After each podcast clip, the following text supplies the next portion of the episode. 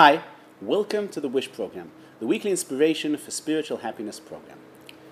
We've been speaking in our past programs about the wonderful, incredible, amazing concept brought in the book Tzidkara Tzadik by Reb Tzadok Akohen Reb Lublin of blessed memory, where he says there in letter one hundred fifty-four that a person must believe in Hashem, and then you must believe in yourself. And in order for us to be able to believe in ourselves, we first of all have to realize, what does it mean when we say believing in Hashem? Now, we explained in the last program that believing in Hashem doesn't mean just believing in His existence, but believing that Hashem is good and that Hashem only wants to do us good. And even when things appear to us as things that are negative, as things that are bad, we must believe that for the better good. We brought the Gemara and the story of Rabbi Akiva, who when he went and he wanted to go sleep in a certain city, they refused to let him in, and he had with him a donkey, he had with him a rooster and a candle. His donkey and his rooster were devoured and eaten by wild animals. His candle was blown out by the wind, and Rabbi Akiva said everything is just for the better good. And indeed, at that night, a whole band of robbers, they invaded the city, captured everyone and sold them as slaves. And Rabbi Akiva said to Hashem, Hashem, thank you so much. If I would have been there, I would have been captured. If I would have had a donkey or rooster that would have made noise, they would have heard it and they would have come to capture me. If they would have seen the candle and the light, they would have come to capture me. Thank you, Hashem. Everything that you do is just for the better good. And we also brought the Shulchan Aruch. In part Orach Chaim, in chapter one hundred thirty says, two hundred thirty says, you are obligated. It's an obligation to say everything that Hashem does is for the best. Today, we're going to elaborate a bit about this point, because we must realize that faith, true, deep, real faith, manifests itself mostly when things don't work out the way that we want them to work out. Rabbi Akiva was a student of another great Torah sage by the name of Nachum Ish Gamzu. That's what the Gemara says in Tractate Shavuos on the twenty-sixth page. There's an incredible story with Nachum Ish Gamzu, brought in the Tractate Ta'anit on the page twenty-one, which tells us exactly where did Rabbi Akiva learn this concept to know that everything is for the better good. The Gemara there says that once upon a time, the Jewish congregation in Israel wanted to send the Roman emperor, they wanted to send him a present. Obviously, they wanted him to be more lenient with them, with taxes and with different decrees. And they filled up a chest with gems and expensive jewelry, and they sent Nachum Ish Gamzu, was a holy, holy man, and many, many miracles used to happen to him. They sent him to bring the chest to the Roman emperor. Nachum Ish Gamzu went on his way, and during one of the nights, he stayed at a certain hotel, a hotel that was run by very dishonest people. He came with his chest. They saw that he's carrying a chest, holding it close to him. The chest is locked with a key. They obviously realized the chest has in it some expensive treasure, some money. At night, they managed to sneak and open the chest out, and they saw that it was filled with gems and jewelry and gold and diamonds. And of course, they stole everything. But in order for Nachum Ish Gamzu not to notice that things were stolen from the chest, they refilled it with sand and with stones and with dirt. So when he lifted the chest up, the chest itself was so heavy that it felt as if it was still filled with all the jewelry that was in there initially. Well, Nachum Ish Gamzu didn't notice anything, and he took the chest, and he went with it to the Roman emperor. And when he came to the Roman emperor, he said to him, I'm an emissary for the Jewish congregation, and I have now brought you a present. And the Roman emperor, of course, loved presents. Who doesn't? And he took the chest, and he opens it up, and he looks inside, and he sees dirt, sand, straw. And he got angry, and he said, what? This is what the Jews are sending me? Are they playing a joke on me? Are they ridiculing me? Sending me dirt? Sending me sand? Sending me some straw? And he got furious, and he decided he is now going to take revenge on the whole Jewish congregation. Oh, he is going to show them that this is no way to behave to the Roman emperor. The Gemara there says that Eliyahu Hanavi, Eliyahu the prophet, came down in the shape of one of the Roman ministers, and he said to the Roman emperor, my emperor, I'm sure the Jews would never ever dare to ridicule you. Maybe this dirt, this sand, this straw is the same miraculous dirt and sand and straw that Avram, their forefather, had, that when he went to fight the kings, he used it and he threw it in the air and it magically turned into spears and arrows and it turned into big rocks that managed to defeat the enemies. Well, the Roman emperor said, hmm, interesting. Never heard about that before. You know what? Let's try it out. If indeed it's as you say, I'm going to reward, reward the Jews. But if it is not as you say, if it's just dirt and sand, I will punish them. Well, they went to a certain country that the Roman emperor had a real problem conquering it. And they tried out this miraculous sand and straw. And the Roman emperor took a handful out of the chest and he threw it in the air. And it miraculously changed into arrows and spears and great, and great stones, and completely crushed and defeated the enemy. The Roman emperor was so impressed with this present. This present was worth for him billions. It was the ultimate weapon. It's like having a nuclear bomb that you can throw on your enemies. And he was so impressed that the Roman emperor came back and he said to Nachum Ish Gamzu, first of all, I am going to fill, refill the chest with gems from my own personal treasure, and diamonds and jewelry and gold, and this is your present, just for you, Nachum Ish Gamzu. And I'm going to reward all the Jews. The Gemara there says, do you know why they called him Nachum Ish Gamzu? Because even when the Roman emperor initially opened the chest and saw all the dirt and sand and got angry, do you know what Nachum said? He said, Gam zu l'tovah. This is also for the better good. And that's why they called him Nachum Ish Gamzu. He always used to say that. Everything is for the better good. And look at what a wonderful miracle Hashem did. Not only did they bring the Roman emperor a present that was worth for him billions, not only did they gain the love and the trust of the Roman emperor, not only will he now treat them as his most loyal and loved subjects, not only did he give Nachum Ish Gamzu back all the diamonds and refilled his chest with treasures and gold. Not only that, but from now on, the Roman emperor shall always see the Jewish people in the land of Israel as his most loyal servants, and he will treat them accordingly. Gam zu l'tovah, everything is for the better good. The Gemara there goes on to tell what happened when he came back. He came back to that hotel, he slept in it. And the owners of the hotel were shocked. I mean, they knew that they filled up the chest with dirt and with sand, and they said to him, uh, excuse me, but, but what's going on here? I mean, why are you alive? Why didn't the Roman emperor kill you? Now, Nachum was a very clever person. He knew that it was them who switched the diamonds and jewels that the Jews from Eretz Yisrael sent. They switched them with the sand and dirt. But he told them the story. He said to them, well, this is what happened. And I went to him, and I went to the emperor, and this was miraculous sand, miraculous straw, miraculous stones. And the eyes of the owners of that hotel lit up. Whoa, we're sitting on such an incredible treasure. The Gemara says they tore down their whole hotel, filled up chests and chests with all this sand and dirt and straw and stones, and went to the Roman emperor. And they said to him, that miraculous chest that that Jewish rabbi Nachum brought to you, that's from our grounds. We now brought you not just one little chest. We brought you these massive big boxes filled with sand and with dirt just for you. The Roman emperor said, wonderful. I'm going to have more of this miraculous weapon. I'm going to conquer the world. And he said, let's try it out. And again, he goes to the field. He takes a handful of sand and dirt, throws it. And what happens? Nothing. It's just dirt. It's just straw. It's just stones. The Roman emperor tries again, another handful, and again, nothing happens. It's just dirt and straw and sand and stones. And the Roman emperor turns to those owners of the previous hotel that they tore down, and he says, you're mocking me?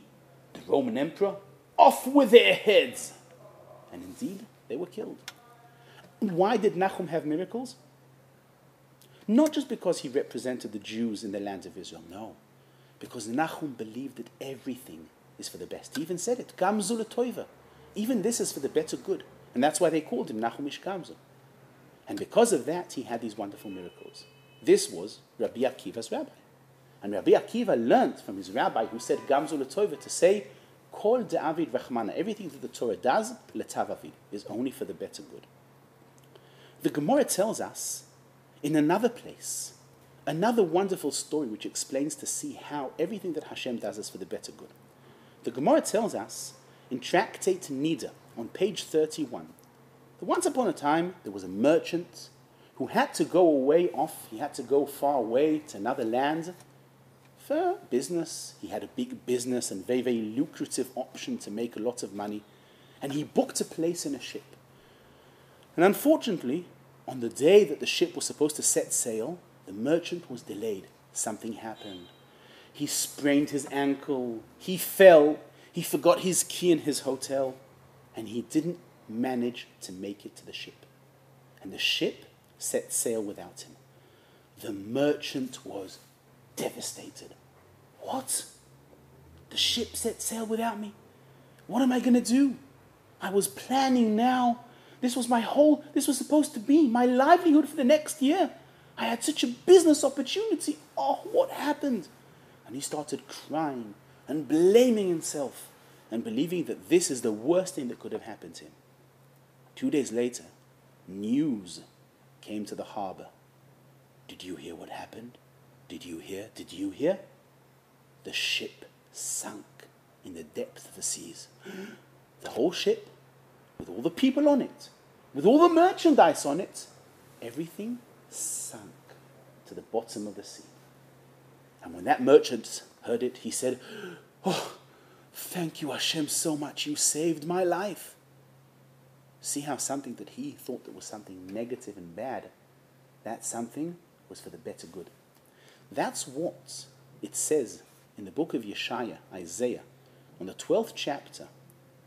Odcha Hashem ki anafta bi.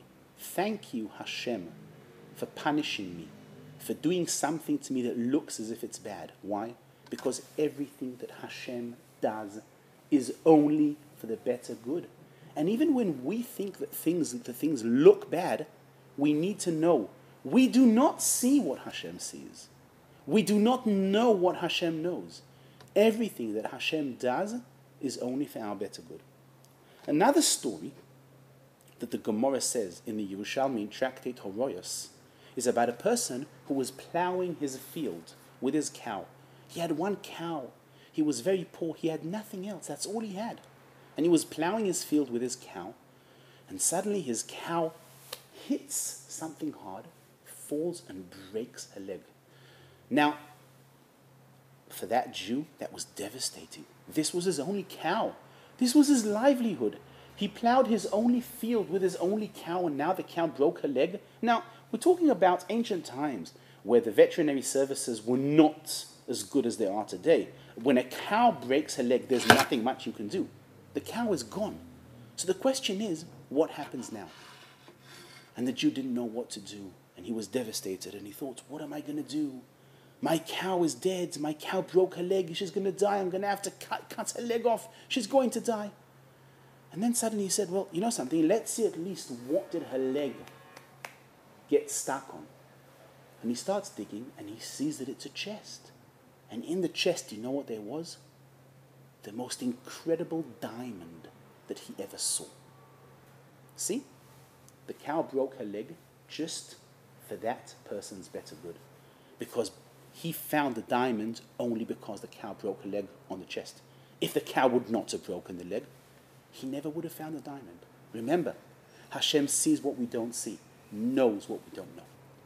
And we're going to end today's program with one of the most incredible stories, in my opinion, that Rabbi Nachman of Breslov used to tell. Now, this story is brought in wonderful tales by Rabbi Nachman's great student, Rabbi Naftali. And this is how the story goes. There was once upon a time a very, a very poor person. For the sake of the story, we're going to call him Berenu. Berenu was a very poor person who, for his livelihood, do you know what he did? He digged mud. He digged dirt. And what did he do with the dirt? He piled it on his horse and wagon and took it to the city to sell it to brickmakers. Once upon a time, the way they used to make bricks was from dirt, from mud. They took them, shaped them into bricks, put them in the furnace. The bricks used to dry. They used to use them to build houses, to build shops, to build all the different things. And this was his livelihood. It was a very dirty livelihood. He was very poor. You don't make much money from digging out mud. And his social standing, I'm assuming, wasn't that high. I mean, how high can a mud digger get to be in society? And then one day, as he's digging in the mud, and digging and piling it on a horse, and digging and piling it on a horse, suddenly his shovel hit something hard. Cling, cling. And he looks down. This big rock, which he doesn't know what to do, and he starts cleaning it from the mud. This was the biggest diamond that he ever saw in his life. Whoa! He just now became a very rich person. Now he wants to know what this diamond is worth. So he went to one of the biggest diamond merchants in the area so he can evaluate the diamond. And when the diamond merchant sees this, he says to him, "Listen, sir, I've never seen such a diamond. I mean, this is something that I can't evaluate it. No one can pay here. You have to go to London. In London, and only there, are there such rich jewelry merchants that only they will be able to evaluate this diamond properly and give you its true worth." Berenu now needs to get to one of the harbours in, where, in, where, in wherever he lives in order from there to set sail to London. But he doesn't have any money. He has a diamond, but he can't sell it. So Berenu starts selling off everything that he has. He sells his horse and his wagon and his house and his furniture and his crockery and his cutlery, everything. And eventually he managed to accumulate enough money just to get to the harbour, just to get to the city where the ship is supposed to set sail off. That's all he had. He was very poor, so obviously his things were not worth a lot. And he eventually gets to the harbour, but he doesn't have enough money to buy a ticket for the ship setting sail for London. So what does he do? He goes to the captain of the ship and he says to him, "Captain, can I please speak to you?" And the captain says, "Yes, what do you want?"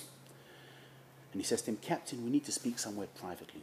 "Okay, speak quickly, I don't have all day. What do you want?"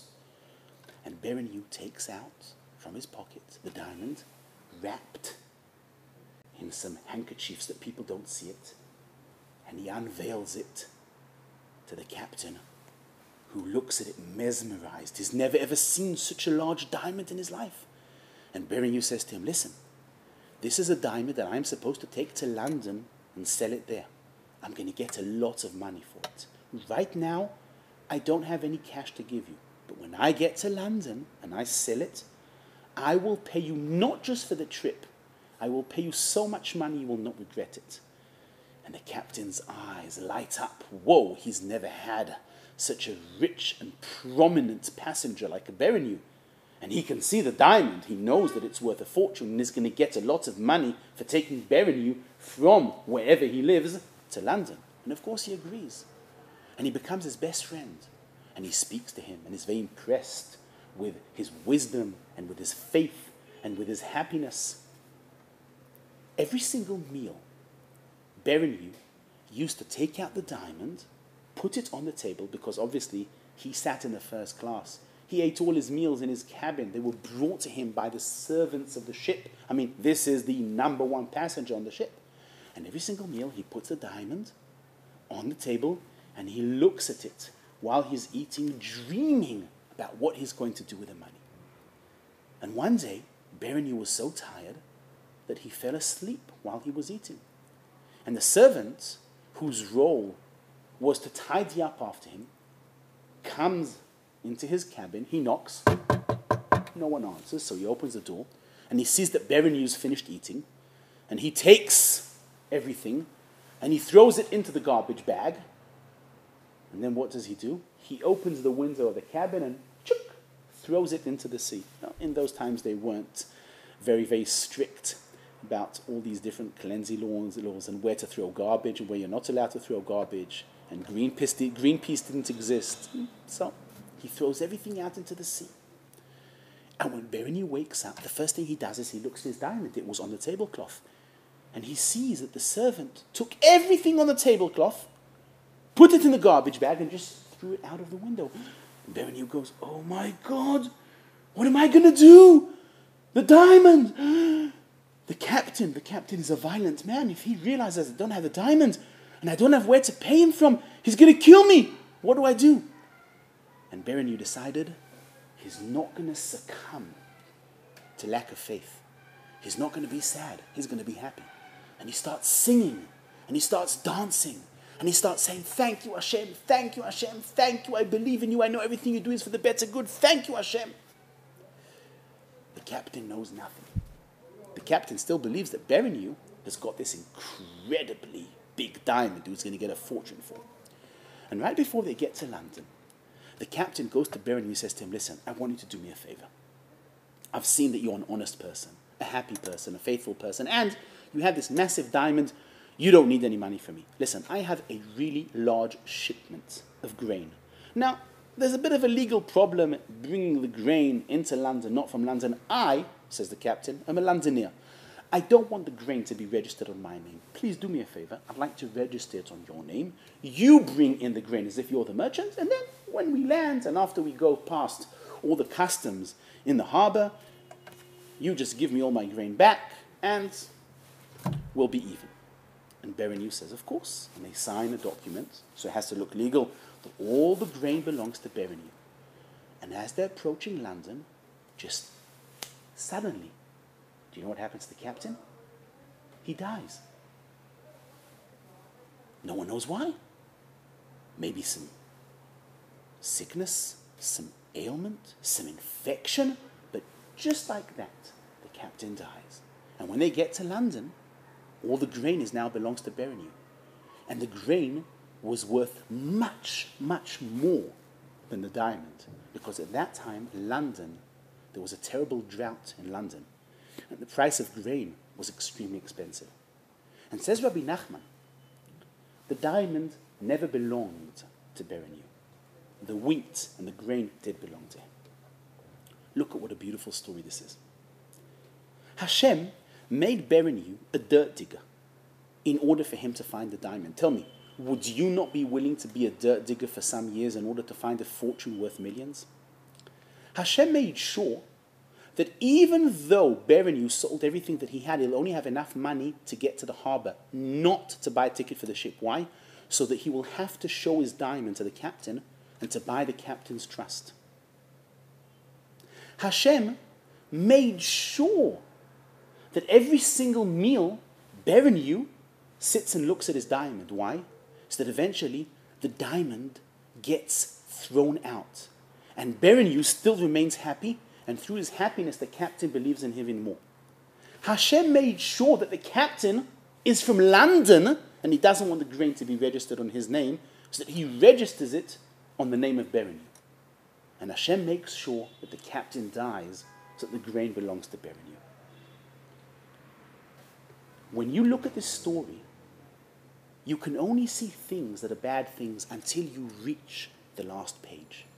Only when you reach the last page, the end of the story, do you suddenly realize how everything is for the better good. This is what it means believing in Hashem and believing that everything is for the better good. We do not see what Hashem sees. We do not know what Hashem knows. We're like people who are reading a book and only looking in the middle of a story. We don't know yet what's going to happen at the end. Only at the end of the book will we realize how every single, single thing was just for the better good. That is what believing in Hashem means. Believing that Hashem is good and that everything He does to us is for the better good, even if we can't see it. We need to believe in it. Kol de'aved rachamana. Everything that Hashem does is for the better good. Until our next program, may you have an inspiring week, and may Hashem fulfill all of your good wishes. Amen.